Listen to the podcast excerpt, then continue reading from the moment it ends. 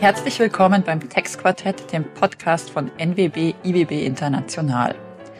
Heute mit Nadja Altenburg aus Biarritz. Äh, wir dürfen an der Stelle auch nochmal an unseren Podcast mit Susanne Kolbel zum Thema Vacation erinnern. Mit Matthias Hildebrand aus Berlin und mit mir Eva Oertel, wie immer aus München. Florian Holle macht für diese Ausgabe eine Pause. Wir haben uns eine sommerliche Ausgabe vorgenommen. Vielleicht lädt sie ein, schon mal ein bisschen vom Urlaub zu träumen. Ähm, Urlaub möglicherweise in einer wunderbaren Steueroase. Ich äh, führe einfach mal als Beispiel die Bahamas an. Ähm, denn genau darum wird es in der heutigen Ausgabe gehen, um das Thema Steueroasen, Sanktionierung von Geschäftstätigkeiten über Steueroasen, im weitesten Sinne das Thema schwarze Liste. Ich will dem gar nicht vorgreifen, wir kommen gleich zu den Details. Als Gast haben wir uns einen geschätzten Kollegen aus dem BMF eingeladen, der nicht nur selber sehr gerne reist, sondern auch ein echter Experte auf dem Gebiet des deutschen Steueroasenabwehrgesetzes ist und sich äh, auch in der Vergangenheit schon vielfältig mit der internationalen Steuerpolitik aus deutscher Perspektive beschäftigt hat. Und ich gebe, übergebe an die liebe Nadja, um den Gast vorzustellen. Ja, vielen Dank, Eva. Hallo Johannes, herzlich willkommen in unserer Runde. Ähm, unsere Wege haben sich ja schon mehrfach gekreuzt, nämlich äh, zunächst während äh, unseres Studiums in Heidelberg, Rechtswissenschaften in Heidelberg studiert, dann das äh, Referendariat in München absolviert, unter anderem mit Anwaltsstation wieder eine kleine Begegnung bei Flickkocke Schaumburg, allerdings im Bonner Büro. Ansonsten würde ich fast davon ausgehen, dass ich dich heute als Kollege begrüßen dürfte. Ähm, Inzwischenzeitlich warst du wissenschaftlicher Mitarbeiter an den Lehrstühlen von Professor Reimer in Heidelberg und Professor Drün in München. Danach bist du in die Finanzverwaltung in Brandenburg eingetreten, um von dort aus als Referent in das Bundesministerium der Finanzen zu wechseln, wo du zunächst äh, in das Referat für internationale Steuerpolitik ähm, eingestiegen bist. Dann wurdest du zwischenzeitlich abgeordnet in die CDU-CSU-Fraktion, um den Wirecard-Skandal mit aufzuarbeiten, bevor du dann zurück ans BMF gekehrt bist, um hier im Referat für beschränkte Steuerpflicht und Entlastung von Abzugssteuern mitzuarbeiten. Also ganz äh, spannend, gerade für Berater und Steuerpflichtige, die sich ja vielfältig mit diesen Themen auf BZST-Seite vor allem ähm, ja rumschlagen, sage ich mal. Ähm, und äh, ansonsten hat Eva schon gesagt, du reist sehr gerne. Was war denn dein schönstes Reiseziel und in welchen Steueroasen bist du denn tatsächlich persönlich schon gewesen? Ja, erstmal vielen Dank, dass äh, ich euer Gast sein darf, dieser Ausgabe. Ähm, das schönste Reiseziel ist gar nicht so einfach zu beantworten, weil du hast gesagt, es waren schon ein paar viele, aber ich würde es tatsächlich äh, jedem äh, mal den Süden Jordaniens empfehlen, um da mal hinzureisen. Es ist wunderschön schöne Wüste, nichts mit Oasen, ähm, ist ein wirklich traumhaft schönes Land. Und äh, von den Steueroasen, außer so ein paar vielleicht europäische Steueroasen, die man schon mal besucht hat, ähm, aber so richtige, über die wir heute reden wollen, die habe ich gemieden bisher. Ich weiß nicht, ob das vielleicht auch sinnvoll ist, da nicht hinzufahren. Luxemburg soll ja auch ganz toll sein um diese Jahreszeit. Ja. Sehr schön. Vielen Dank, dass du da bist. Äh, wir freuen uns sehr. Ähm, wir wollen über Oasen sprechen. Und äh, ja, wie kommen wir zu diesem Thema? Letztlich geht es um das Gesetz zur Abwehr von Steuervermeidung und um fairen Steuerwettbewerb. Und dieses Gesetz setzt letztlich EU-Vorgaben äh, um. Und zwar geht es um die Anlage 1 äh, der EU-Liste für nicht kooperative Länder und Gebiete für Steuerzwecke, die sogenannte schwarze Liste. Und äh, also die erst erstellt wurde, die zweimal im Jahr aktualisiert wird. Und zusätzlich geht es auch noch äh, um äh, Maßnahmen, die im sogenannten Code of Conduct ähm, der Code of Conduct Group äh, der EU ähm, ja verhandelt und beschlossen werden. Und meine Frage, erste Frage ist tatsächlich, und ich glaube, äh, jetzt in unserer Runde weiß ich am wenigsten darüber, was ist diese Code of Conduct Group? Wer sitzt da drin? Wer spricht da miteinander? Was wird da und wie beschlossen? Darf ich eins, zwei Sätze gerne zu sagen? Also die Code of Conduct Group, das ist ähm, eine Arbeitsgruppe des Rates ähm, der Europäischen Union und die erarbeitet ähm, unter einem Mandat des Rates ähm, Leitlinien für den Verhaltenskodex Unternehmensbesteuerung. Und die ähm, erarbeitet Kriterien, nach denen die EU sagt, diese Staaten, die diese Kriterien nicht erfüllen, Die werden auf diese sogenannte schwarze Liste der EU, also die Liste nicht kooperativer Steuerhoheitsgebiete gesetzt. Und das war am, zu Beginn war das nur eine Liste, die nach dem Motto Shame and Blame funktioniert hat. Aber mittlerweile hat man sich dann im Europäischen Rat darauf verständigt, über Ratschlussfolgerungen, dass alle Mitgliedstaaten mindestens eine von vier Maßnahmen ergreifen müssen und äh, diese Maßnahmen dann gegenüber diesen Staaten wirken sollen. Und über die Maßnahmen, denke ich, werden wir später im Einzelnen noch sprechen. Aber das ist im Prinzip die Gruppe Verhaltenskodex, der äh, Verhaltenskodex Unternehmensbesteuerung der Europäischen Union. Und ähm, die prüft jährlich ähm, die Staaten, die dafür in Frage kommen und überprüft, ob die die Vorgaben an Steuertransparenz, Steuergerechtigkeit und die Maßnahmen für Bekämpfung, also die BEPS-Maßnahmen einhalten. Das ist im Prinzip die, ähm, die Code of Conduct Group. Genau, und auf dieser Liste finden sich zurzeit, wenn ich richtig zähle, 15 Staaten. Wir wollen jetzt nicht alle aufzählen, ähm, nur vielleicht ähm, die, die wichtigsten. Ich glaube, Russland ähm, ist ähm, äh, einer, oder ist einer der größten Staaten, die da draufsteht. Costa Rica.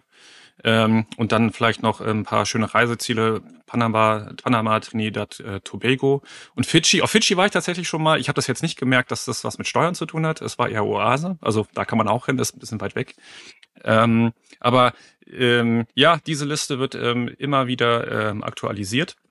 Wird die Liste tendenziell länger oder wird sie eher kürzer? Oder was ist so, Johannes, was, was denkst du? Was, wo, welche Richtung könnte das mal gehen? Oder die Hoffnung ist wahrscheinlich, dass sie kurz wird. Wenn die Liste ihren Zweck erfüllt, würde sie immer kürzer werden. Mhm. Es ist aber, also es gibt, glaube ich, zwei Entwicklungen, die man da berücksichtigen muss. Sie ist ja jetzt erstmal im äh, Februar wieder länger geworden. Also da ist ja unter anderem Russland, aber auch Costa Rica draufgekommen. Und es gibt natürlich die Hoffnung, insbesondere vielleicht mit Blick auf Costa Rica, dass die Vorgaben, die Costa Rica bisher nicht einhält, dass der Druck, der da ausgeübt wird durch die Listung, dazu führt, dass Costa Rica Regelungen einführt, die zu einer Compliance mit den Vorgaben führen und dann auch vielleicht wieder von der Liste gestrichen werden kann. Ähm, es gibt natürlich aber auch gleichzeitig Arbeiten, ähm, bei denen überlegt wird, ähm, sind die Kriterien denn noch richtig? Und da könnte man sich ja zum Beispiel theoretisch, das ist jetzt kein, also möchte ich jetzt nicht über konkrete Überlegungen sprechen, aber man könnte sich ja vorstellen, halten denn alle Staaten die Mindestbesteuerungsvorgaben ein? Das wäre jetzt ein Kriterium, über das man vielleicht in der Zukunft mal nachdenken könnte. Und ähm, wenn solche Kriterien dann kommen würden, dann würde die Liste tendenziell auch wieder länger werden können. Also es ist schon eine Frage, ähm, was passiert mit den Vorgaben.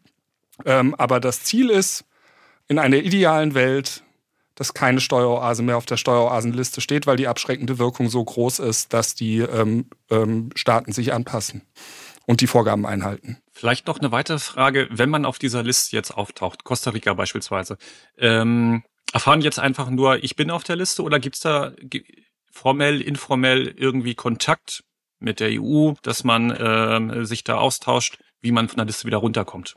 Also ich bin jetzt bei uns nicht derjenige, der für äh, die Verhandlungen auf EU-Ebene äh, zuständig ist. Das machen Kollegen bei uns, aber ich kann vielleicht so viel, wie ich dazu weiß, dazu sagen. Ähm, da gibt es natürlich Kontakte zwischen, ähm, zwischen der Code of Conduct Group und dem jeweiligen Staat. Da gibt es ja auch, das kommt ja nicht aus dem heiteren Himmel. Der Staat muss ja Informationen äh, zur Verfügung stellen, welche Rechtslage er überhaupt hat. Dann werden auch Empfehlungen erarbeitet und dann entscheidet der Staat, ob er die umsetzt oder nicht. Und wenn er sie nicht umsetzt, so zumindest meine Kenntnis davon, ich habe da selbst nie dran teilgenommen, ähm, dann ähm, wird er gelistet und dann wird mit dem Staat weitergesprochen, ob ähm, wie man sich anpassen kann. Und dann entscheidet natürlich jeder Staat souverän für sich, ob er Maßnahmen ergreift oder nicht. Aber natürlich gibt es da Gespräche, zumindest gehe ich da davon aus. Also ich glaube, was man allein schon aus dem kurzen Vorlauf hier mitnehmen kann, ist, dass das Thema nicht nur aktuell ist, wir werden dann gleich auch über die Maßnahmen, die Regelungen im deutschen Recht, die Rechtswirkung sprechen, sondern dass das Thema auch durchaus in Zukunft weiterleben wird. Johannes hat das ja schon angesprochen, man überlegt, die Kriterien vielleicht anzupassen auf zukünftige internationale Rechtsentwicklungen, wie etwa die Einhaltung der Standards der globalen Mindestbesteuerung. Und von daher ist es auf jeden Fall ein brandheißes Thema, glaube ich, kann man so sagen, oder Johannes? Ähm, das nicht so ganz schnell wieder verschwinden dürfte. Nein, vor allen Dingen, wenn man sich anschaut, welche Länder da jetzt draufgekommen sind auf die, also die sind ja noch nicht in der Steueroasenabwehrverordnung aufgenommen, die sind ja bisher in Anführungszeichen nur auf der Liste nicht kooperativer Steuerhoheitsgebiete der EU. Aber äh, mit Blick auf Russland ähm, ist eine sehr große Volkswirtschaft, mit der die Beziehungen natürlich aus ganz anderen Gründen in letzter Zeit die Wirtschaftsbeziehungen so ohnehin stark geschrumpft sind. Ähm, aber da wird sicher die Zahl der Anwendungsfälle deutlich steigen mit Blick auf eine eventuell zukünftige Listung in der Steueroasenabwehrverordnung. Obwohl man ja fast gehofft hätte, dass wenn wir äh, hier weitere Kriterien aufnehmen, wie Umsetzung der globalen Mindestbesteuerung, dass wir andere Kriterien auch wieder runterschmeißen können und das Ganze vielleicht ein wenig entschlacken. Wie aber an welche denkst du denn da? Ich, ich frage da jetzt einfach mal zurück, was würdest du denn runterschmeißen, Nadja? Also es ist jetzt eine, ist eine nette Frage, aber das sind ja alles äh, internationale Mindeststandards, auf die man sich geeinigt hat. Und ähm, ich würde jetzt nicht sehen, dass man von den Maßnahmen, die man hier getroffen hat, zumindest von denjenigen, die auf Tatbestandsebene zur Listung führen, sehe ich jetzt nicht, dass man da äh, große Streichmöglichkeiten hätte. Also ich hätte sozusagen zuerst mal an den unfairen Steuerwettbewerb gedacht, ähm, also das Anziehen von Steuersubstrat, weil ich ja an der Stelle dann als anderer Staat die Möglichkeit habe, gegenzubesteuern, beziehungsweise das Ausgleiche über eine Domestic, Qualified Domestic Top-Up-Text.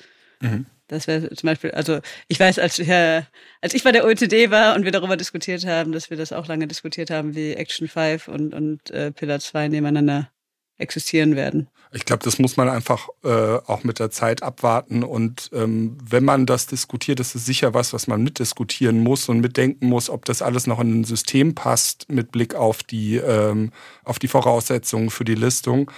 Aber ich glaube, das muss man sich dann schon sehr genau angucken, ob da nicht doch Fälle bleiben, in denen ich anziehen kann. Und ähm, also im Kern ist es ja auch ganz oft, dass Transparenzkriterien nicht eingehalten werden. Und ähm, mhm die führen ja in den meisten, in, in nicht wenigen Fällen zur Listung. Das war genau das Stichwort. Wir sollten jetzt einmal äh, in die Kriterien gehen. Wie kommt man eigentlich auf die Liste oder andersrum, wie kommt man wieder runter? Ganz genau.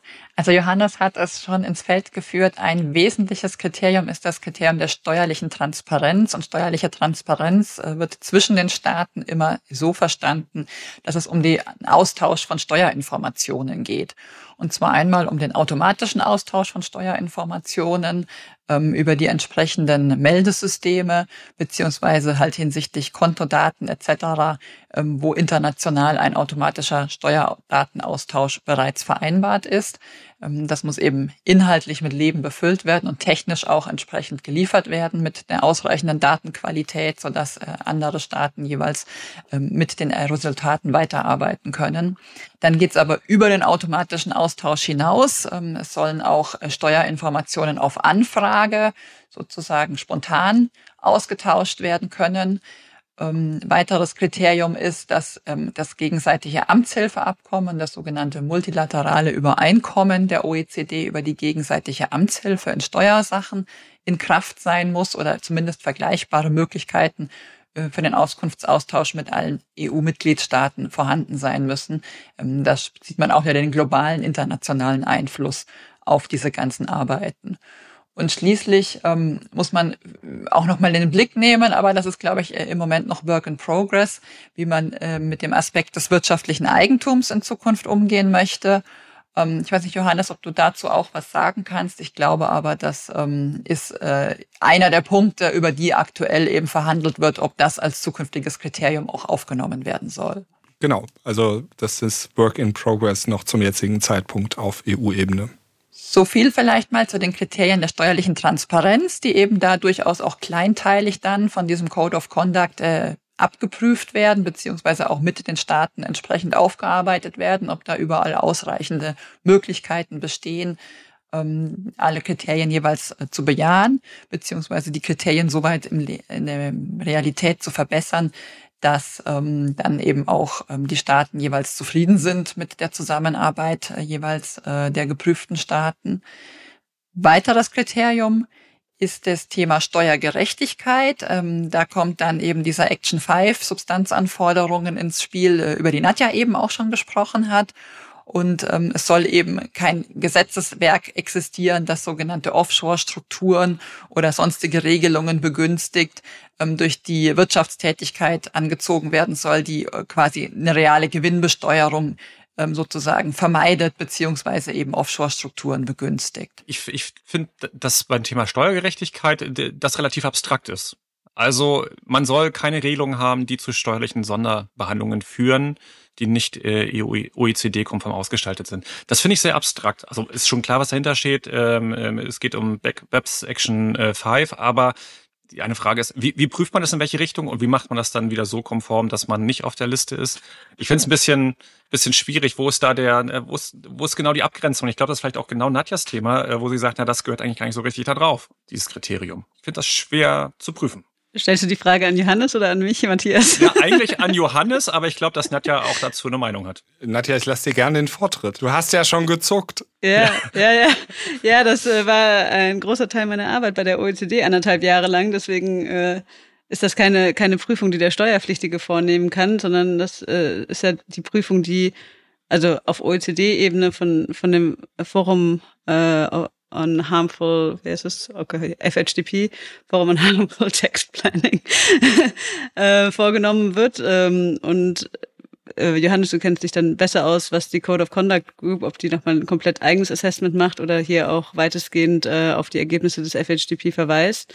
Und da gibt es eben einmal diese Gesetzesüberprüfung, dass man guckt, dass die Gesetze und die Verordnungen, die in einem Land Anwendung finden, äh, in Übereinstimmung mit dem Standard sind.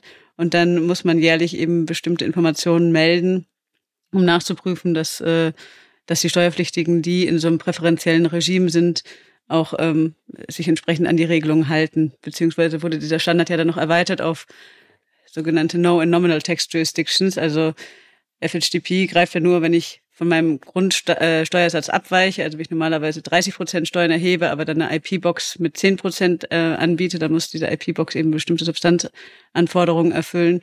Und wenn ich jetzt Bahamas bin und generell keine Steuern erhebe oder Bermudas, äh, dann muss ich eben auch Substanznachweise erbringen. Das wird an der Stelle erweitert. Ich glaube, das hat die Code of Conduct Group ebenfalls übernommen. Genau, Johannes. genau. Also die, die Code of Conduct Group ähm, hat ähnliche Kriterien wie das FHTP, aber die Code of Conduct Group führt ein eigenes Assessment durch. Also es ist nicht so, dass äh, einfach nur übernommen wird, was die, das FHTP macht, sondern die Code of Conduct Group prüft auch anhand der eigenen Kriterien und anhand eigener zur Verfügung gestellter Informationen, wie, ob die Kriterien erfüllt werden. Und da spielt gerade bei den ähm, Steuerhoheitsgebieten ohne ein, äh, ohne nominelle Körperschaftssteuer. Dann die Frage, sind genug Substanzanforderungen da? Werden die auch hinreichend überprüft? Oder mache ich einfach nur einen Briefkasten in diesem, in diesem Steuerhoheitsgebiet auf ähm, und ähm, profitiere dann von den steuerlichen, ähm, steuerlichen Regelungen dieses Staates? Und das ist genau das, was man da verhindern will. Und ähm, das prüft, ähm, prüfen die Kollegen ähm, mit den anderen Mitgliedstaaten dann zusammen in Arbeitsgruppen, Unterarbeitsgruppen und dann wird ähm, sehr technisch auch geprüft ähm, mit Versand von Fragebögen an die, ähm, an die Staaten, die die dann beantworten, wo sie dann Auskunft geben über ihr nationales Recht. Und das wird sehr detailliert geprüft und dann kommt am Ende ähm, die Frage, haltet ihr das ein oder nicht? Und dann hat der Staat natürlich nochmal Zeit, sich dazu zu äußern und äh, eventuelle Anpassungen vorzunehmen. Und dann gibt es am Ende, wenn alles nichts hilft und äh, die Staaten sich nicht an die Vorgaben halten, die Listung auf der Liste, egal nach welchem Kriterium. Das Verfahren ist eigentlich immer dasselbe. Was aber ganz spannend ist, weil ich finde, so im Alltagssprachgebrauch wird, wird man ja aus dem Bauch raus sagen, ach, das ist ein Staat, der, hat, der erhebt keine Steuern, das ist eine Steueroase. Aber so ist es nicht, weil auch ein Staat ohne Körperschaftsteuersystem durchaus nicht auf dieser Liste erscheint, wenn er eben diese Substanzanforderungen und die Transparenzanforderungen einhält. Ne? Also das kann man durchaus auch anders sehen. Da kommen wir vielleicht, verlasse ich jetzt mal ganz kurz die, die EU, sondern schauen mir an, was andere Staaten zum Teil machen. Es gibt ja in der EU auch Staaten, die neben der Umsetzung der äh, Liste nicht kooperativer Steuerhoheitsgebiete der EU eigene Listen haben. Und da ist zum Beispiel genau das ein Kriterium. Also die Niederlande, wenn man die mal als Beispiel nimmt, die Niederlande haben eine Regelung, die eine nationale Steueroasenliste vorsieht, die immer dann greift, wenn der Ertragssteuersatz unter 9 Prozent ist. Es ist vielleicht zufällig der äh, Ertragssteuersatz äh, der in einem EU-Mitgliedstaat gilt. Aber äh, genau das ist der Anknüpfungspunkt. Und mit diesem, und das ist eine nationale Liste. Und diese nationalen Listen, die gibt es in vielen Mitgliedstaaten, nicht in allen.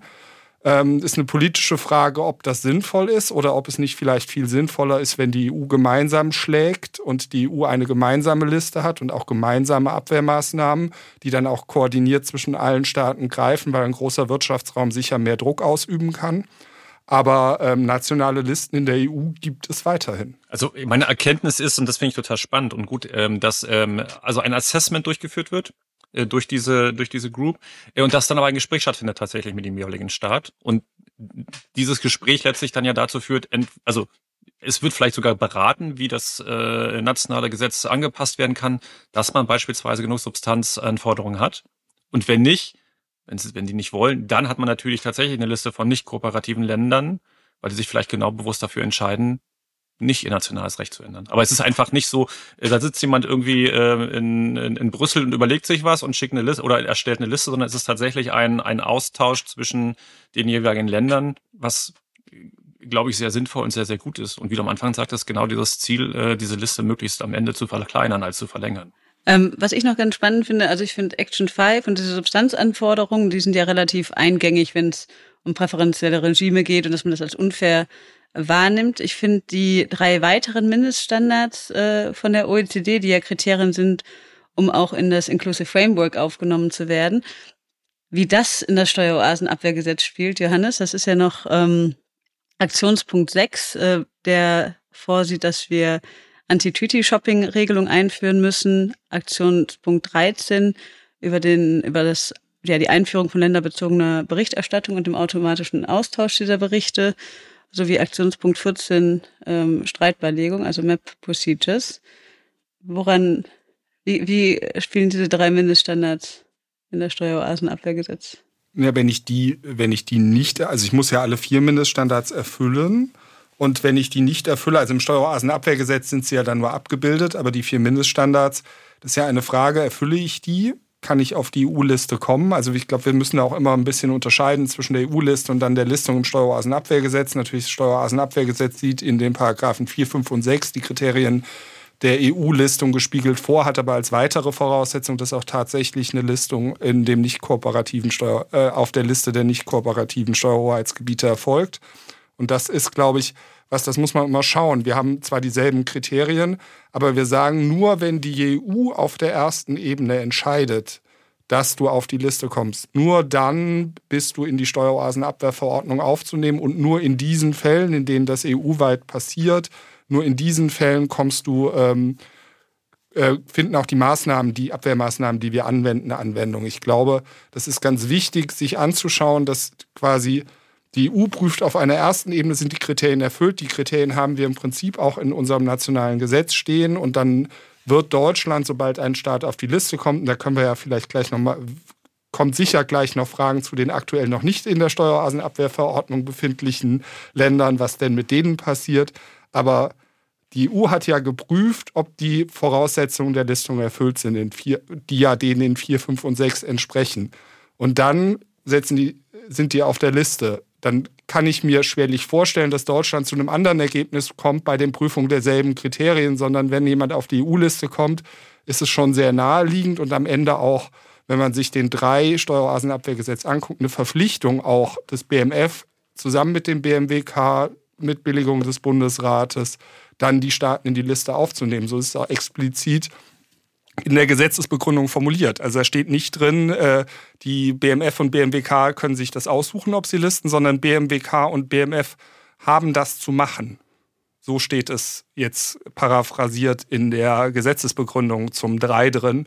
Und das beantwortet vielleicht auch Fragen mit Blick auf Länder, die in der Stadt WV noch nicht drin sind, aber schon auf der Liste mhm. stehen. Sozusagen nur im Umkehrschluss. Es gibt ja mehr Länder als Mitglieder im Inclusive Framework dann hätte ich ja fast vermutet, dass sich die Länder, die noch nicht im Inclusive Framework sind, noch nicht den vier Mindeststandards unterworfen haben. Diese Länder finde ich aber nicht alle wieder auf der EU-Liste. Wie kommt das? Ja, da gibt's ja äh, dann auch noch die Zwischenstufe, eine, die, die, die graue Liste, bei denen man quasi noch in, in Gesprächen ist, in Verhandlungen ist, prüft und ähm, ich habe jetzt nicht, äh, da hast du mehr, äh, siehst du mehr Länder vor dir als ich. Ich bin nicht der, der in Brüssel die ganzen Länderlisten hat, sondern der, der da am Ende auch ein bisschen draufschaut und guckt, wer hat die erfüllt, bei wem ist es festgestellt und dann, was machen wir denn mit unseren nationalen Maßnahmen.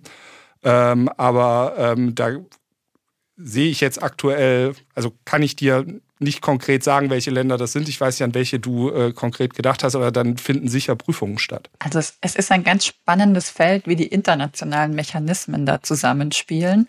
Aber jetzt versuchen wir es vielleicht tatsächlich mal ein bisschen auf die deutsche Rechtslage nach eben deutschem Steueroasenabwehrgesetz beziehungsweise Steueroasenabwehrverordnung runterzubrechen. Schauen wir uns vielleicht mal unsere deutsche Gesetzgebung an. Johannes hat es schon gesagt, in den Paragraphen 1 bis 6 bildet das deutsche Abwehrgesetz sozusagen die Kriterien der EU-Liste im Wesentlichen nach, sodass quasi der deutsche Gesetzgeber dann auch ermächtigt ist, äh, qua dieser Bestimmungen ähm, im Anschluss sozusagen die äh, europäischen Ergebnisse zu übernehmen, was aber auch konsequent ist, denn die europäischen Ergebnisse werden ja einstimmig beschlossen und verhandelt. Das heißt, wenn Deutschland quasi dort ähm, seine Stimme, seine Zustimmung erteilt, dann ähm, macht es auch viel Sinn, dass eben das die deutsche Position ist, auch für die Anwendung im deutschen Recht. Wie spielt denn Johannes, vielleicht können wir das für unsere Hörer nochmal aufarbeiten, wie spielt denn das Steueroasenabwehrgesetz und die Steueroasenabwehrverordnung zusammen? Das sind einfach zwei Begriffe, die wir vielleicht für unsere Hörer nochmal aufarbeiten sollten. Ja, gerne. Also das Steueroasenabwehrgesetz ist äh, das Gesetz, was grundsätzlich festlegt, welche Kriterien erfüllt sein müssen, um auf die Liste, die in der Steueroasenabwehrverordnung steht, zu kommen. Und nur wenn ich auf diese Liste in der Steueroasenabwehrverordnung gekommen bin, nur dann finden, jetzt kommen wir zurück ins Gesetz, die Maßnahmen des Steueroasenabwehrgesetzes Anwendung. Und die Maßnahmen des Steueroasenabwehrgesetzes, das sind die, die dann effektiv, zu negativen Konsequenzen für Wirtschaftsbeziehungen, äh, für Geschäftsbeziehungen zu diesen nicht kooperativen Steuerhoheitsgebühren führen, die in der Steueroasenabwehrverordnung stehen. Und ich habe das vorhin schon mal gesagt bei der Steueroasenabwehrverordnung, der Spielraum ist relativ klein. Also eigentlich ist keiner vorhanden, weil sobald die Voraussetzungen in vier bis sechs erfüllt sind und die Listung vorgenommen worden ist und, und wenn die Bundesrepublik Deutschland auf EU-Ebene zustimmt, geht sie ja, da hat das BMF ja auch geprüft, geht sie davon aus, dass die Voraussetzungen gegeben sind, dann äh, kommt man auch national dann etwas zeitversetzt auf die Liste. Vielleicht noch, noch eine rein praktische Sache. Ähm, die EU hat ja zwei Listungstermine im Jahr. Also in der Regel findet eine Listung einmal im Frühjahr statt, im Februar und dann gibt es immer noch eine Aktualisierung der Liste im Oktober. Und ähm, es fragen sich ja viele, die Fragen kommen ja auch immer, was ist denn mit Blick auf den, mit Blick auf die Staaten, die jetzt im, im Februar auf diese Liste gekommen sind könnte ja jetzt sagen, BMF, ihr müsst jetzt sofort die Liste ergänzen und diese Staaten alle draufsetzen. Das macht aus meiner Sicht wenig Sinn, weil wenn die im Oktober wieder runterkommen, muss ich die Liste im Oktober nochmal anpassen. Die Steueroasenabwehrverordnung müsste ich wieder ändern, weil dann die Voraussetzungen ja nicht mehr gegeben sind. Und die Maßnahmen finden ja erst ab dem, frühestens ab dem Jahr nach Listung in der Steueroasenabwehrverordnung Anwendung sodass, wenn es zu einer Aktualisierung kommt, die vom BMF in der Regel zum Jahresende zu erwarten sein wird. Genau, jetzt, jetzt haben wir diese Liste und äh, wenn man sich jetzt als deutscher Steuerpflichtiger überlegt, oh, okay, ich habe da gewisse Beziehungen und im Gesetz ist es genannt Geschäftsvorgänge, Geschäftsbeziehungen zu einem äh, Unternehmen in einem dieser Länder. Ähm, dann kommen wir gleich drauf, was es dann für Konsequenzen hat. Aber vielleicht eher vorher noch zu dem Begriff Geschäftsbeziehung der in Paragraph 7 steht. Was fällt alles darunter? Was ist damit gemeint? Also Geschäftsbeziehungen, ich glaube, den Begriff kennen wir alle, die ein bisschen uns mit inner, äh, internationalem Steuerrecht beschäftigen. Gibt es ja auch an einer anderen Stelle in einem anderen Gesetz, nämlich im ASTG. Und im ASTG äh, geht es ja darum, die Geschäftsbeziehungen äh, zum Ausland mit einer ihm nahestehenden Person. Ähm, und der Geschäftsbeziehungsbegriff ist eigentlich genau derselbe wie der im ASTG. Also es ist ein sehr weitreichender Begriff. Der einzige Unterschied ist, es sind alle Geschäftsbeziehungen erfasst und nicht nur die zu einer nahestehenden Person, sondern unabhängig davon, ob ich mit der Person verbunden bin oder ob das ein unabhängiger Dritter ist, das fällt alles unter diesen Begriff und im Prinzip ist die Auslegung dieselbe wie im ASTG und äh, man kann jegliche Form der Geschäftsbeziehung darunter fassen. Das ist ein sehr weiter Begriff. Das ist ja auch an dem Gesetz glaube ich, kann man so sagen, kritisiert worden, dass man da viel zu weit ist im Anwendungsbereich. Man muss sich dann aber überlegen, selbst wenn das ein sehr weiter, sehr weite Gateway-Norm zur Anwendung ist, die Abwehrmaßnahmen selbst beschränken ja die Anwendung des Steueroasenabwehrgesetzes. Also die Abwehrmaßnahmen selbst sind ja gar nicht so weit. Also man kann ja auch darüber da überlegen, wenn man sich ähm, die 1 und 2, den 1 des Steueroasenabwehrgesetzes anguckt, der ist ja noch nicht mal mehr auf die Ertragssteuern beschränkt. Also es ist theoretisch auch möglich, dass andere Steuerarten erfasst sind. Aber wir haben natürlich bei den Abwehrmaßnahmen selbst, zu denen kommen wir sicher auch noch, ähm, doch wieder eine Beschränkung dieses sehr weiten Begriffs im 7. Also das ist sehr, sehr weit im 7, richtig aber ähm, vielleicht dann doch wieder nicht so weit, wie viele befürchten, weil die Maßnahmen selbst beschränken. Vielleicht versuchen wir es noch mal ein bisschen plakativ aufzuarbeiten. Ich stelle einfach mal die Frage und du sagst ja oder nein Geschäftsbeziehung. Ein Reiseunternehmer befüllt den Tank seines Fliegers oder seines Schiffes in Panama. Begriff der Geschäftsbeziehung erfüllt? Fragezeichen. Ja. Ein Gemüsehändler kauft Bananen aus Costa Rica. Geschäftsbeziehung erfüllt, ja oder nein? Ja. Also ich glaube, wenn das alles jeweils mit Ja beantwortet wird, sind wir schon in einem sehr, sehr weiten Anwendungsbereich. Also schon deutlich über das, was wir aus dem ASTG kennen, hinausreichend, oder? Naja, ich, ich hab, gehe eine Vertragsbeziehung mit einer anderen Person ein das ist weiter als das ASTG, klar, weil, der, weil die nahestehende Person wegfällt. Und das, die Beschränkung der Geschäftsbeziehung im ASTG kommt ja nicht aus dem Begriff der Geschäftsbeziehung, sondern die kommt daran, daher, dass ich mir nur anschaue, was ich zwischen nahestehenden Personen habe. Aber ein Vertragsverhältnis, also wenn ich jetzt im ASTG die Bananen bei meinem äh, verbundenen Unternehmen kaufe, ist das natürlich auch im ASTG eine Geschäftsbeziehung. Also ich wüsste jetzt nicht, wie man da wegkommt, äh, dass das im ASTG keine Geschäftsbeziehung sein soll. Es kommt also nicht auf die Dauerhaftigkeit der Geschäftsbeziehung an, sondern auch das punktuelle, der einmalige Vertragsabschluss sowie das einmalige Auftanken.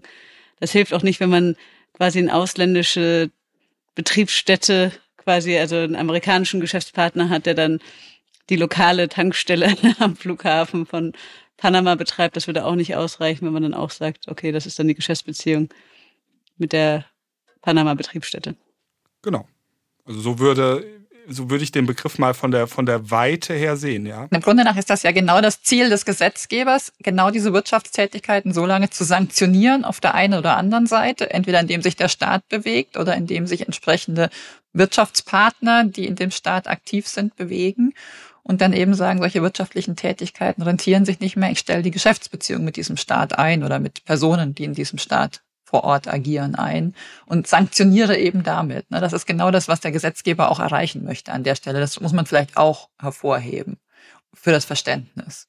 Ja, genau. Also im Endeffekt wollte ich nur sagen, so jetzt sind wir ziemlich schnell drin äh, ähm, äh, oder von der Liste äh, über die Geschäftsbeziehung äh, ziemlich schnell erstmal im äh, kommen wir zu den Abwehrmaßnahmen und es gibt vier Abwehrmaßnahmen, ähm, soweit ich es verstanden hatte, ähm, vier äh, aus der Richtlinie, die für jedes Land wählbar waren und Deutschland hat alle vier ins Gesetz übernommen. Und ähm, jetzt einmal ganz kurz vielleicht die Frage an Johannes, wel um welche vier handelt es sich da? Würde die vier darstellen, ich würde aber fast sechs draus machen. Ich erkläre gleich, warum ich äh, dazu komme, dass ich eher äh, sechs Maßnahmen, die man da im Blick haben sollte, äh, berücksichtigen würde. Es ist als erstes und das ist die Maßnahme, die im ersten Jahr greift, nachdem ein Staat auf die, ähm, in die Steueroasenabwehrverordnung aufgenommen worden ist.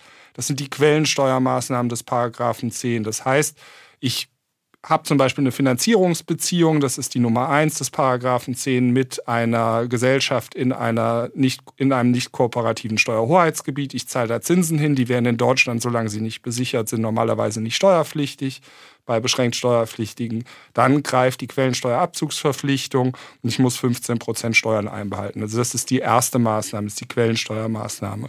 Dann gibt es noch eine Verschärfung der Hinzurechnungsbesteuerung, die greift auch im Jahr 1 nach Listung. Das heißt, da werden die äh, Entlastungsmöglichkeiten, die ich eigentlich im ASTG habe, werden versagt.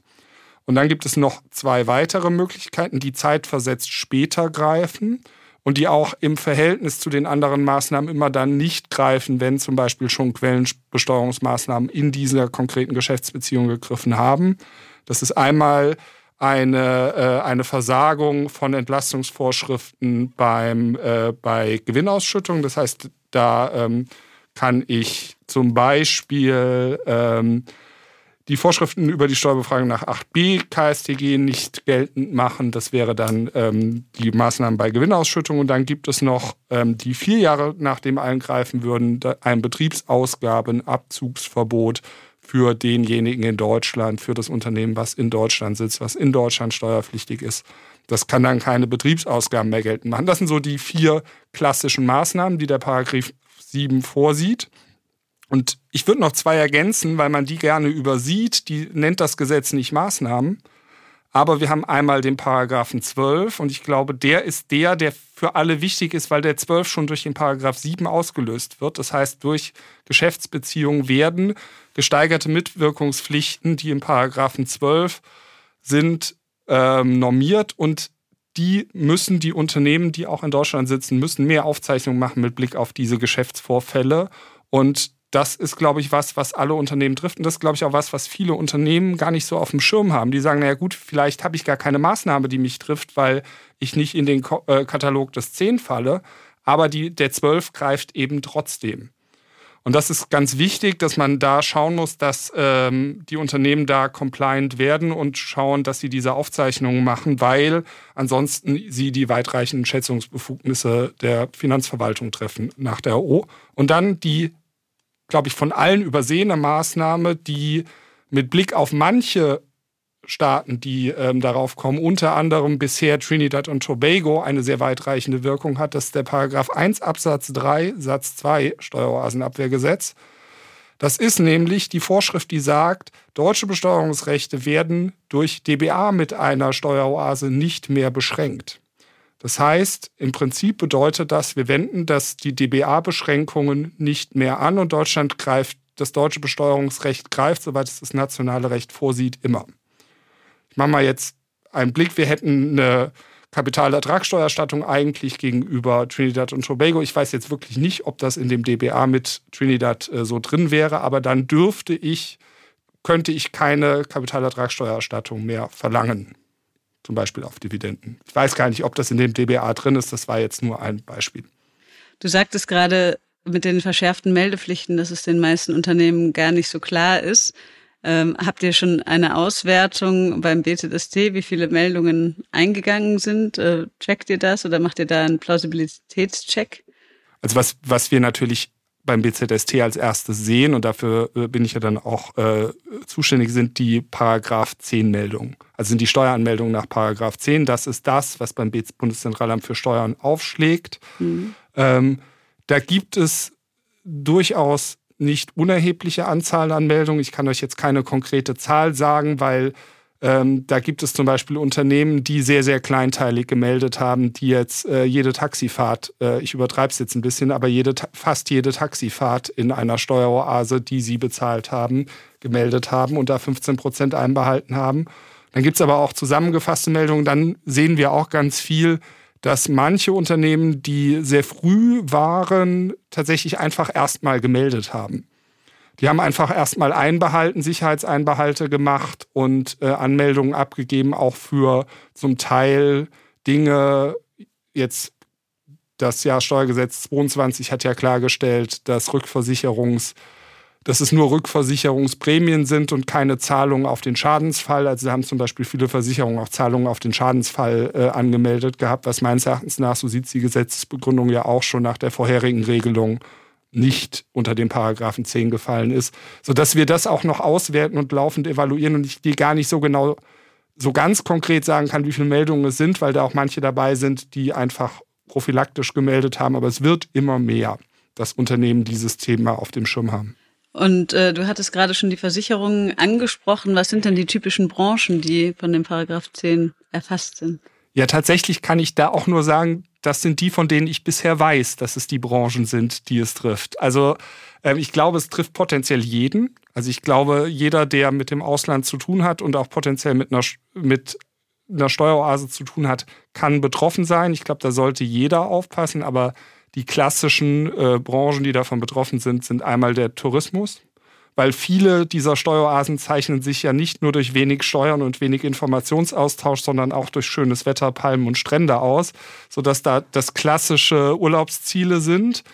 Ähm, und da diese Unternehmen sind betroffen, dann ist mit Blick auf einen großen Kanal, der in einer Steueroase liegt, natürlich potenziell auch äh, die Schifffahrtsindustrie betroffen, ähm, die diesen Kanal nutzt. Das kann man, muss man dann diskutieren, ob das überhaupt die Nutzung eines Kanals eine Dienstleistung ist. Da kann man, glaube ich, mit guten Argumenten äh, beides sagen, dass es eine sei oder eher keine ist, ähm, und, sondern nur die Nutzung zur Verfügung gestellt wird. Und da sagt das Gesetz ja klar, es ist äh, eine Nutzungsüberlassung sind nicht erfasst, bloße Nutzungsüberlassung.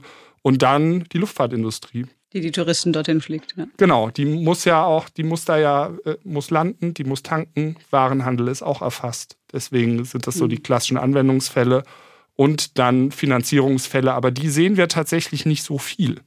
Woran liegt das? Weil äh, die schon alle umgeplant haben, ihre Routen und Jetzt fliegt man nicht mehr so, nach Panama, nee. sondern nach Mexiko, oder? Nein, äh, die, die Unternehmen, also die, die Luftfahrt sehen wir, glaube ich, tatsächlich. Da mach, muss ich, äh, da, das glaube ich, weil man fliegt weiterhin als deutsche Airline dann nach ähm, in eine Steuer in eine Steueroase.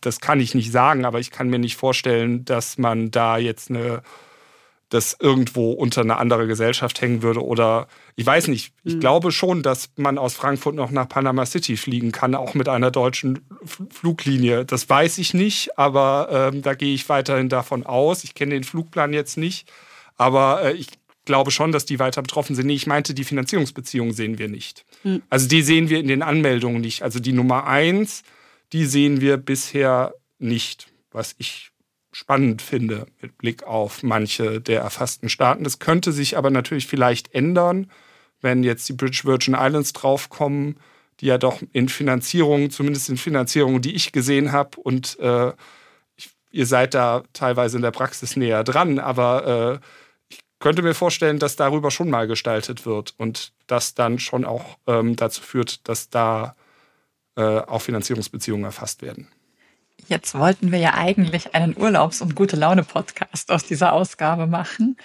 Ähm, und jetzt haben wir gerade festgestellt, dass möglicherweise einzelne schöne Destinationen von deutschen Airlines gar nicht mehr angesteuert werden können wegen des Steueroasenabwehrgesetzes. Das wollen wir natürlich nicht. Deswegen die Frage, wenn der zehn Steueroasenabwehrgesetz oder auch andere Punkte in diesem Gesetz durchaus kritisch betrachtet werden und es teilweise eben auch kritische Rückmeldungen aus der Wirtschaft gibt, äh, hat denn der Gesetzgeber eventuell beabsichtigt, ähm, an dem Gesetz nochmal nachzubessern? Oder müssen wir uns darauf einstellen, dass quasi der Wortlaut äh, sozusagen für die nächsten Jahre unverändert sein dürfte?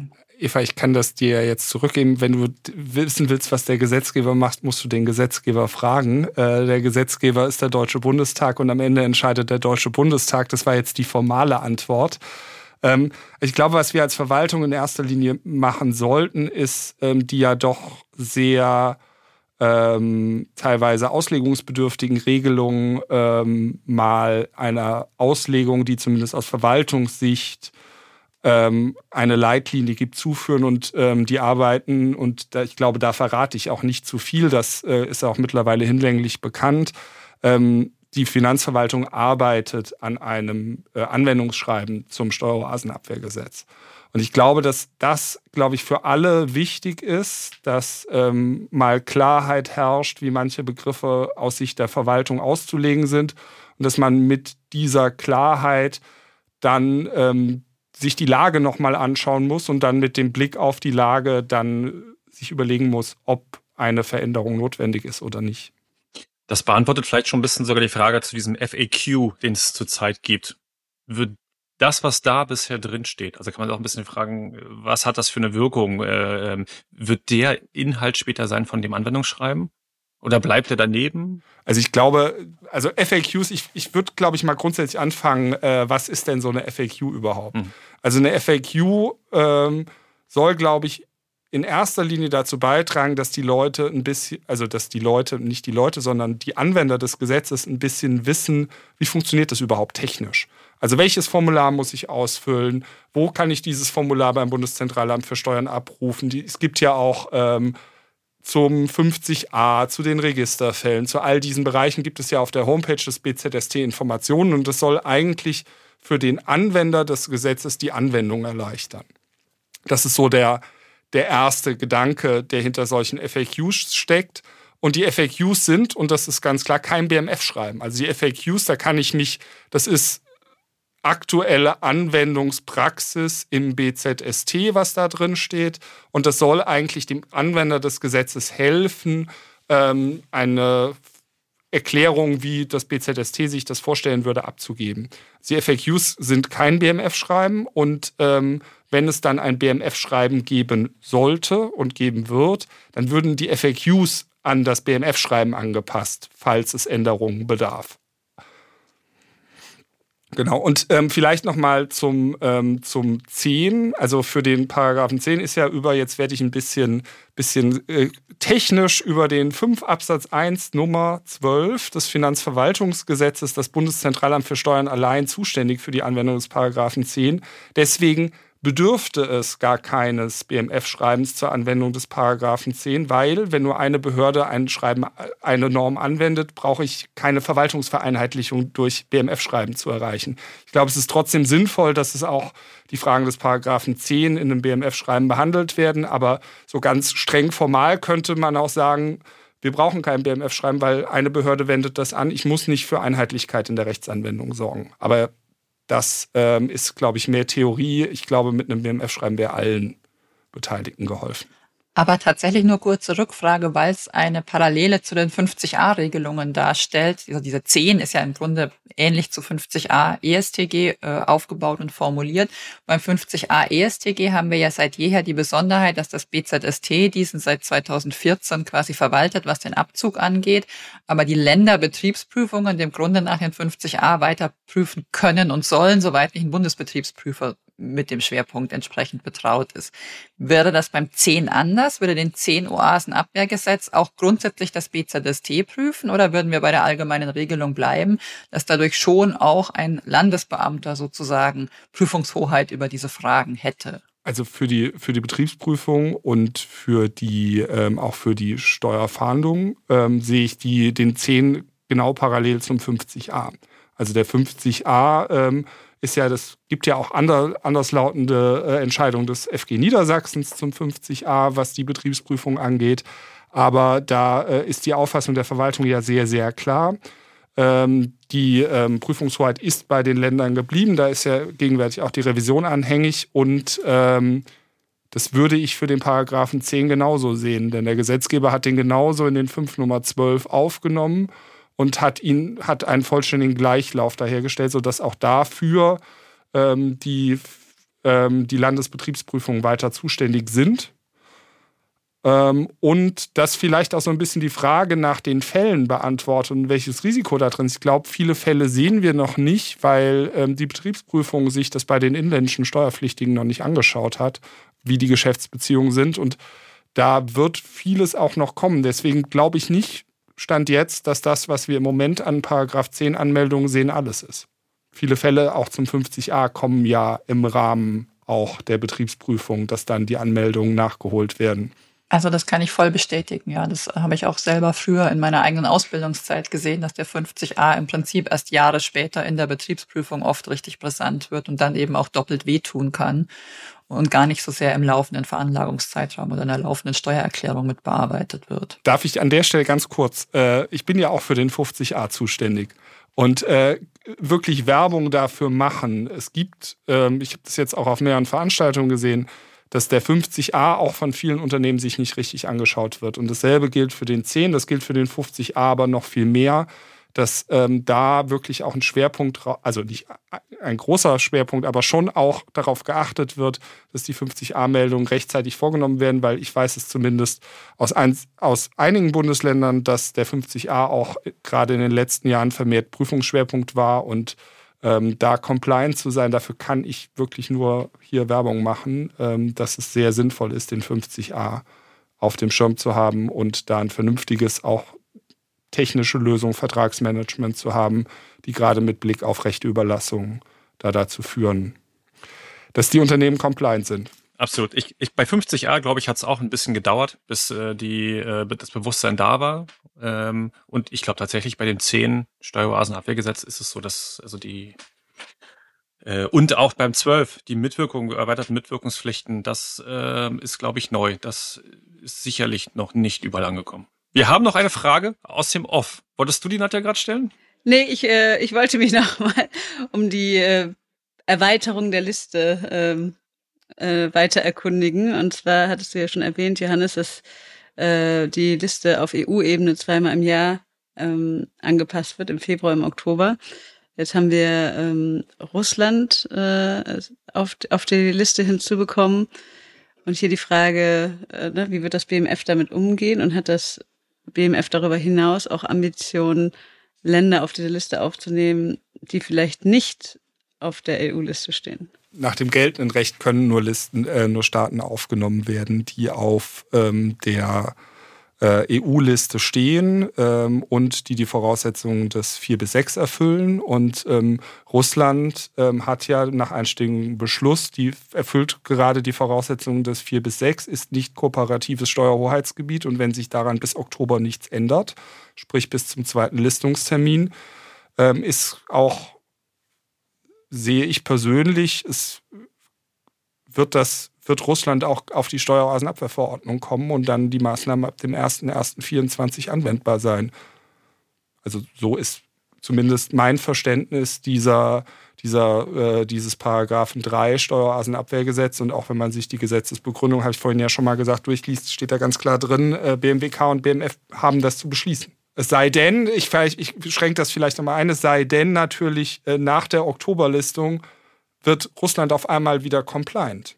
Wenn Russland nach der Oktoberliste wieder compliant werden würde und wieder nicht mehr die Voraussetzungen des 4 bis 6 erfüllt, kann es natürlich auch nicht auf die, äh, auf die Liste aufgenommen werden. Das ist aber einfach in Verordnungswege, ja, die, die logische Konsequenz. Und Ambitionen, sich von der EU-Liste zu lösen und äh, eigenständig Abwehrmaßnahmen für weitere Länder zu ergreifen. Also ich schiele natürlich auf äh, die Diskussion, die Debatte mit den Registerfällen und äh, die Verknüpfung, ähm, die Registerfälle zu beerdigen und dafür nur noch auf das Steueroasenabwehrgesetz zu blicken. Da ich ja auch noch für die Registerfälle zuständig bin, äh, kann ich da vielleicht auch gerade noch was dazu sagen ja. und da live dabei war, als dieses äh, Gesetzgebungsverfahren gelaufen ist. Also das BMF hatte ja einen Vorschlag gemacht, die Registerfallbesteuerung aus dem ESTG zu streichen und sie in das äh, Steueroasenabwehrgesetz zu verschieben die Verschiebung ins Steueroasenabwehrgesetz mit Blick auf alle vormaligen Registerfälle hat es ja gegeben. Ähm, es ist aber ein Rest der Registerfallbesteuerung auch ein gar nicht so unerheblicher im Einkommensteuergesetz geblieben. Und ähm, das war ein Kompromiss, der ähm, geschlossen worden ist. Und dann haben die äh, Regierungskoalitionen einen Prüfauftrag, äh, also die Koalitionsfraktionen einen Prüfauftrag an das BMF gegeben. Das BMF möge doch prüfen, ob es, äh, ob eine nationale Liste äh, möglich wäre. Und ähm, diese Prüfung läuft. Und ähm, mit offenem Ausgang und wie lange? Die Prüfung läuft. Das heißt, wir dürfen gespannt sein, wahrscheinlich vor der Sommerpause keine Änderung. Die Prüfung läuft. Komm jetzt wie bei Landsfragt nochmal. nein, nein, dann, äh, dann jetzt die Frage aus dem Off, Matthias. Genau. Wir haben jetzt mittlerweile eine Frage aus dem Off, insofern dass immer der, der nicht teilnimmt, also Florian in dem Falle, natürlich auch eine Frage stellen kann. Und wenn man mal einen Schritt zurücktritt und äh, vielleicht mal zwei Jahre vorausdenkt, Pillar 2, äh, man hat sich auf Pillar 2 geeinigt, Pillar 2 wird umgesetzt. Ähm, braucht man dann für alle Unternehmen, die unter dann die Pillar 2 Verpflichtung fallen und die Größenklasse erreichen, braucht man dann noch das Steueroasenabwehrgesetz? Ja, ich, ähm, das, die Diskussion haben wir vorhin ja schon mal so ein bisschen angerissen mhm. am Anfang mit Blick auf die Kriterien. Und das kommt ein bisschen darauf an, meines Erachtens nach, wie man das Listenkriterium neu ausgestaltet. Also wenn man sagt, die Liste greift immer dann, wenn ich äh, nicht an diesem Konsensus und die Mindestbesteuerung nicht ordnungsgemäß umgesetzt habe, dann braucht es vielleicht nicht mehr alle Maßnahmen, die da sind. Das ist jetzt meine persönliche Einschätzung. Das muss man sich dann mal ganz genau anschauen.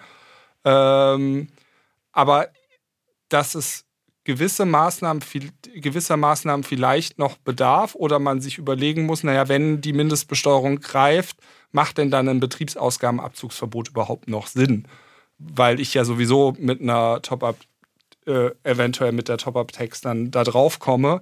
ähm, dann würde die meines Erachtens nach auch nach dem jetzigen Stab-WG, das müsste ich aber nochmal, also das ist jetzt nur eine, so eine, ein erstes Überlegen, könnte es schon sein, dass die dann gar nicht mehr greift. Also dass die, die Steueroasenabwehrgesetzmaßnahmen dann nochmal neu zugeschnitten werden müssen, ob das denn alles noch so weit passt. Aber das muss man sich dann mal, wenn das, das ist ja auch noch ein Weg, Weg bis wir in dieser Postwelt, äh, also der der Postmindestbesteuerungswelt sind, ähm, muss man sich das dann nochmal genau anschauen. Aber ich sehe jetzt nicht auch, dass die, die, die Botschaft auch, die damit verbunden ist mit der schwarzen Liste, dass die überflüssig wird.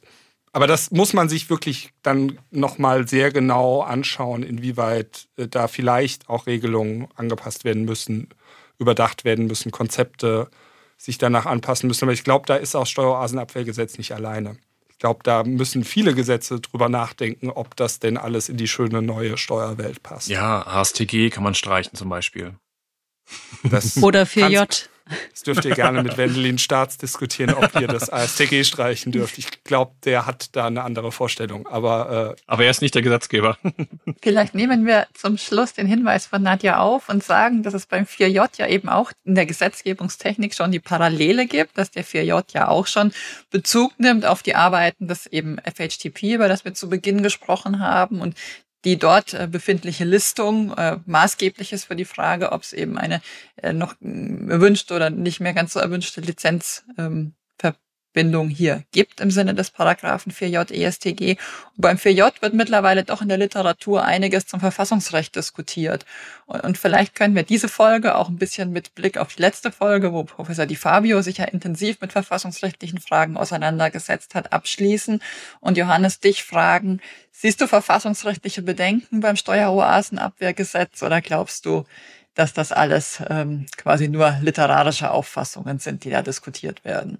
Also ich glaube, dass man Fragen stellen kann. Ich glaube aber, dass zumindest die Diskussion, die um den Paragraphen 8 Steueroasenabwehrgesetz geführt wird, eine Diskussion ist, die aus meiner Sicht ähm, an zwei Stellen ähm, Probleme haben könnte. Der 8 wird tatsächlich nicht oft zur Anwendung kommen, wenn überhaupt denn er ist immer subsidiär gegenüber allen anderen Maßnahmen. Das heißt, die praktischen Anwendungsfälle des Paragraphen 8 dürften gar nicht so viele sein. Das heißt nicht, dass man die theoretische Diskussion führen muss, aber ob es denn in der Praxis zu einem Fall kommt, in dem der 8 greift, das muss man sich dann mal genau anschauen. Aber ich habe auch ähm, mit Blick auf die dann geführte Diskussion zum objektiven Nettoprinzip, also ich habe zumindest die Bundesverfassungsgerichtsrechtsprechung immer so verstanden, dass sie nicht gesagt hat, das objektive Nettoprinzip hat Verfassungsrang. Das ist ja in der Literatur umstritten, aber ich kenne keine Entscheidung des Bundesverfassungsgerichts, die sagt, dass es Verfassungsrang hat. Sondern wenn nur im Rahmen der Folgerichtigkeit und folgerichtig muss ein Regelungskonzept umgesetzt werden. Und dann stellt sich für mich schon die Frage, ob der Gesetzgeber nicht im Steueroasenabwehrgesetz ein anderes Regelungskonzept verfolgt, als er das im ESTG, im Ertragssteuerrecht eigentlich tut und einen überla überlagerten Lenkungszweck hat, nämlich die Wirtschaftsbeziehung unattraktiv zu machen, einen Sanktionszweck verfolgt, der sich auch gar nicht allein gegen das Unternehmen richtet und dass dieser neue Regelungszweck auch folgerichtig umgesetzt wird im Paragraphen 8 und ähm, man gar nicht das Regelungskonzept nehmen muss, was ähm, aus, dem, aus dem Ertragssteuerrecht kommt, sondern da überlagende Regelungszwecke sind, die dann zur Rechtfertigung führen und die auch insoweit stringent im Steueroasenabwehrgesetz durch die vier Maßnahmen umgesetzt werden, sodass ich zumindest mit Blick auf den acht da zwar die Diskussion wahrnehme, aber ähm, glaube nicht, dass ähm, das verfassungswidrig ist. Hm. Ja, was so ein bisschen ne, an dem Gesetz, also die, die Lenkungsrichtung ist ganz klar, nur die Wirkung richtet sich ja eigentlich gegen den anderen Staat. Und leidtragender, sage ich mal in Anführungszeichen, ist der Steuerpflichtige. Wir haben ja eingangs, bevor wir die Sendung aufgezeichnet haben, kurz über die ähm, verschärfte Hinzurechnungsbesteuerung gesprochen und äh, das, ja, das Entfallen der Möglichkeit, einen Entlastungsbeweis zu führen. Ne? Das heißt, selbst wenn ich nachweisen kann, dass ich dort Substanz habe und sozusagen äh, Aktionspunkt 5 erfüllen würde, wenn der Staat sich dem denn verpflichtet hätte, ne, äh, greift dann am Ende nicht, weil ich den Staat bestrafen möchte und ihn zur Transparenz anhalten möchte und der Steuerpflichtige sich sozusagen schon in die Situation bringt, schlechter besteuert zu werden, einfach weil er sich entscheidet, mit dem Staat eine wirtschaftliche Beziehung zu führen. Das ist, glaube ich, so der, der einzige Knackpunkt, wo man so sagen kann, äh, oder der einzige, das ist das, was, was mir so ins Auge springt und ähm, ist natürlich ein bisschen anders als mit Paragraph 4j EStG, den ich viel kritischer sehe, weil hier das Steueroasenabwehrgesetz immerhin über diese Code of Conduct äh, Group Liste kommt, was ja dann durch die EU legitimiert ist, während es bei der OECD ja wirklich nur ein äh, ja, nationaler Zusammenschluss von Staaten ist, der keinerlei ähm, demokratische Leg Legitimation hat. Ne? Aber Gut, das werden wir dann diskutieren, wenn, wenn wir einen Fall finden, Johannes. Ein Gedanken noch dazu. Ähm, ich glaube schon, dass wir uns, und da sind wir, machen wir ja alle Steuerrecht und dann sind wir auch alle in dieser mhm. steuerrechtlichen Logik drin. Aber ich bin mir gar nicht sicher, ob die steuerrechtliche Logik die richtige ist, die man in der Rechtfertigung heranziehen muss. Sondern wir hätten ja auch alle kein Problem damit. Du hast ja vorhin gesagt, wenn ähm, wir sind im Sanktionsrecht, also wir sind im steuerlichen Sanktionsrecht. Und das ist, glaube ich, noch völlig auch nicht diskutiert zu Ende, ob denn da überhaupt, wenn ich in so einem Sanktionsregime bin, ob denn da überhaupt die, diese Grundsätze greifen, die wir immer im Steuerrecht, objektives Nettoprinzip, Folgerichtigkeitsprinzip, ob das denn alles da so unverändert greift oder ob wir nicht sagen, naja, du entscheidest dich dafür, Wirtschaftsbeziehungen zu haben, dann gibt es, Stra das ist ja im Prinzip nichts anderes, also das ist hm. technisch was anderes, aber wenn ich einen Strafzoll da drauf schlage, habe ich den ähnlichen Effekt. Mhm. Nur, dass wir halt diesmal das Steuerrecht dafür, das mit den Mitteln des Steuerrechts machen. Und das, glaube ich, eine Diskussion, die man mal wirklich, die ich wirklich interessant und spannend finde, die aber vielleicht äh, eher tatsächlich dann akademisch wird. Das Nebeneinander vom Außenwirtschaftsgesetz und dem Steuerrecht. Bräuchten einen Professor, der äh, Dissertationsthemen vergeben kann. Das wäre doch mal spannend. Gut, ich glaube, dann sind wir schon bei den äh, Literaturhinweisen. Eva, übernimmst du? Ja, sehr gerne. Und äh, Johannes, top, die Wette gilt, ähm, dass das Oasengesetz auf jeden Fall hält. Und dann gilt auch, was Matthias gesagt hat. Äh, man muss sich gut darauf vorbereiten und muss wirklich als Unternehmen oder auch als Berater anfangen, ähm, entsprechend den Paragraphen 10 und den Paragraphen 12 jetzt wirklich in den Blick zu nehmen. Wer noch ein bisschen was dazu nachlesen möchte, ist natürlich äh, in unserem Verlag wieder gut aufgehoben. Grother hat zwei Beiträge in den IWB verfasst. Einmal in den IWB 2021 zum Steueroasenabwehrgesetz als solches und dann in den IWB 2023, jetzt erst kürzlich auf Seite 127 fortfolgende, zu den Änderungen des Steueroasenabwehrgesetzes durch das Jahressteuergesetz. Das betrifft dann insbesondere auch die Registerfälle, die Johannes eben auch kurz angesprochen hatte. Kraft hat sich ebenfalls mit den Neuregelungen für die sogenannten Registerfälle durch das Jahressteuergesetz 2022 beschäftigt und hat dies in den NWB 2023 auf Seite 247 fortfolgende veröffentlicht. Und ich kann noch hinweisen auf den Beitrag von, von Böselager zu den Grundzügen des Steueroasenabwehrgesetzes in den NWB 2021 auf den Seiten 2812 fortfolgende. Und damit kommen wir, lieber Johannes, zu den legendären Schlussfragen. Und weil wir keine Reihenfolge abgesprochen haben, fange ich einfach mit der einfachsten Anf äh, Schlussfrage an. Nämlich, wo bist du denn lieber? Berlin oder in Brüssel? Ganz klar Berlin. Oh. ja, nein, tolle Stadt. Die einzige Metropole Deutschlands. Das stimmt in der Tat. Wenn wir beim Thema Urlaub sind, äh, wo geht's lieber hin? In die Oase oder auf den Berggipfel? Auf dem Berggipfel nächste Woche wieder. Abzugsverbot oder Quellensteuer? Es kommt drauf an. Im Steueroasenabwehrgesetz ganz klar Quellensteuer. Mhm. Trifft nämlich äh, tatsächlich denjenigen in der Steueroase. Und last but not least noch ein bisschen was Kulinarisches. Döner oder Leberkäse? In Berlin natürlich Döner. Ich hatte gehofft, auf dem Berg vielleicht der Leberkäse. Ja, äh, vielleicht sehen wir uns ja nächste Woche in München dann auch gerne Leberkäse. Ja, herzlichen Dank äh, für deine Zeit, Johannes.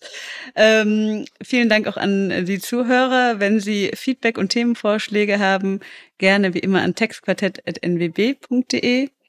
Und äh, dann wünsche ich allen ein schönes Wochenende. Vielen Dank, Johannes. Herzlichen Dank. Ja, ich habe zu danken. Dankeschön und euch auch allen ein schönes Wochenende.